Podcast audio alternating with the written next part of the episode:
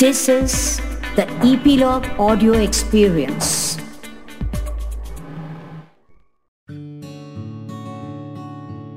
नमस्ते, मैं हूँ Golconda fort.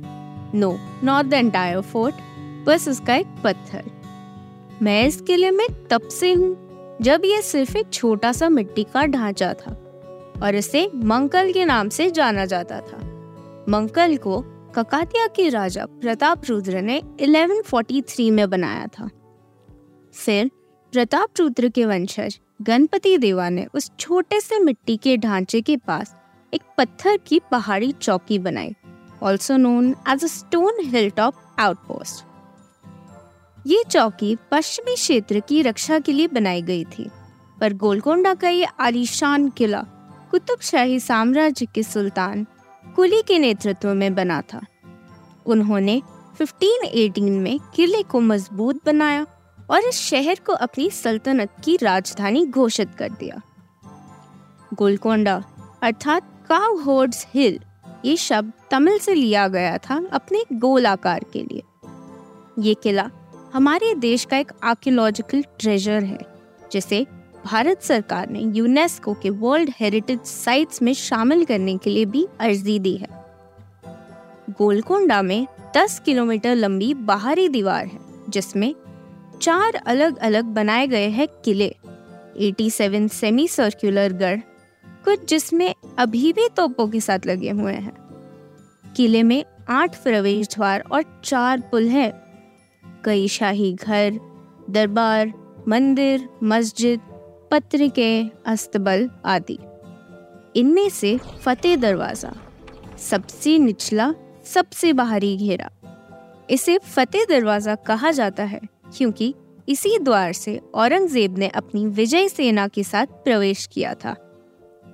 ये दरवाज़ा किले के साउथ ईस्ट भाग में है और विशाल लोहे की कीलों से जड़ा हुआ है, ताकि हाथी उन्हें कुचल नहीं पाए। इस दरवाजे की एक खासियत थी। इसे एक अकूस्टिक वंडर के रूप में भी जाना जाता है। यहाँ प्रवेश द्वार पर कोई अगर धीरे से भी ताली मारता तो दूर बाला हिसार दरवाजे तक उसकी आवाज़ गूंजती। हमले की स्थिति में ये चेतावनी ज़ाहिर करने के काम आती थी। सुरक्षा के रूप से ये अद्भुत रचना खूब काम आई। बाला हिसार किले का सबसे ऊँचा स्थान। पूर्व की तरफ़ स्थित किया गया था। इसमें एक कर्व्ड आँच जैसी बनावट थी, जिसे सजाया गया था स्क्रोल वर्क पैटर्न से। दरवाजे के ऊपर सजावटी तौर पर मोर की आकृतियाँ थी।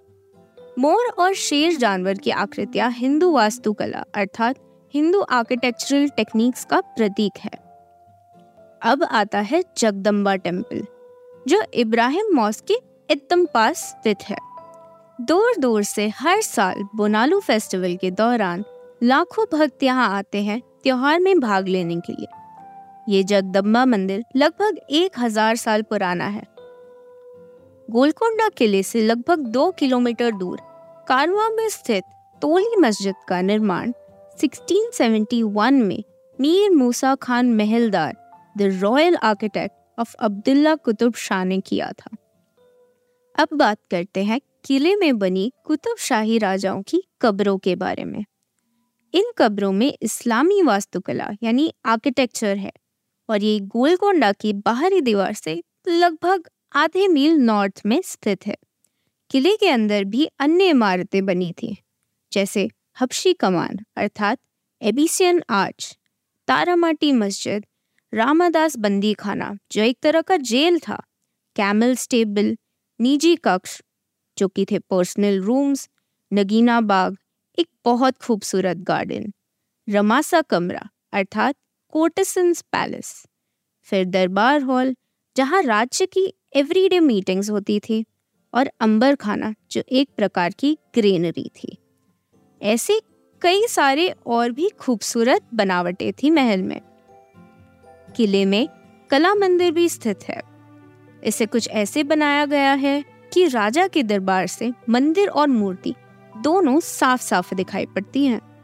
ऐतिहासिक रूप से महत्वपूर्ण किला, जो 11वीं शताब्दी का है। ककातिया शासक प्रताप रुद्र द्वारा मिट्टी की दीवारों का उपयोग करके निर्मित ये किला, बाद में वरांगल के राजा देव राय द्वारा बहमनी राजाओं को सौंप दिया गया और फिर गोलकोंडा सल्तनत की राजधानी बन गया। बहमनी सल्तनत के तहत गोलकोंडा धीरे धीरे प्रमुखता की ओर बढ़ गया। गोलकोंडा में गवर्नर के रूप में बहमनियों द्वारा भेजे गए सुल्तान कुली कुतुब उल मुल्क ने 1501 के आसपास शहर को अपनी राजधानी के रूप में स्थापित किया। इस अवधि के दौरान बहमनी शासन धीरे धीरे कमज़ोर हो गया और सुल्तान कुली 1518 में औपचारिक रूप से स्वतंत्र हो गए। जिससे गोलकोंडा में स्थित कुतुब शाही राजवंश की स्थापना हुई। 62 वर्षों की अवधि में मिट्टी के किले को पहले तीन कुतुब शाही सुल्तानों द्वारा वर्तमान रचना में विस्तारित यानी एक्सपैंड किया गया था। लगभग तीन मील तक फैला हुआ ग्रेनाइट का एक विशाल किला था जब शुरुआत में बना था। कुतुब शाहियों ने फिर किले का विस्तार किया, जिसकी साढ़े चार मील बाहरी दीवार ने शहर को घेर लिया। सत्रहवीं शताब्दी की शुरुआत में गोलकोंडा में एक मज़बूत कॉटन वीविंग इंडस्ट्री मौजूद थी। घरेलू और निर्यात खपत के लिए बड़ी मात्रा में कॉटन का उत्पादन किया गया। मलमल और केलिको से बने हाई क्वालिटी के सादे या पैटर्न वाले कपड़ों का भी उत्पादन यहाँ किया गया था।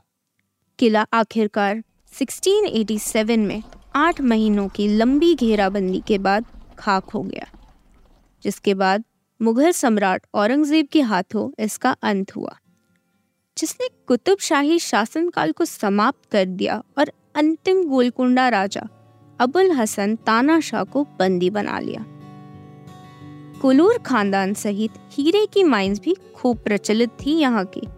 ये शहर गोलकोंडा हीरे के नाम से जाने जाने वाले बड़े हीरो के व्यापार का केंद्र बन गया। यह क्षेत्र उन माइंस के लिए जाना जाता है, जिनसे कोहिनूर सहित दुनिया के कुछ सबसे प्रसिद्ध हीरो का उत्पादन हुआ है। और हीरो के लिए गोलकोंडा किले में एक खुफिया तिजोरी भी बनाई गई थी।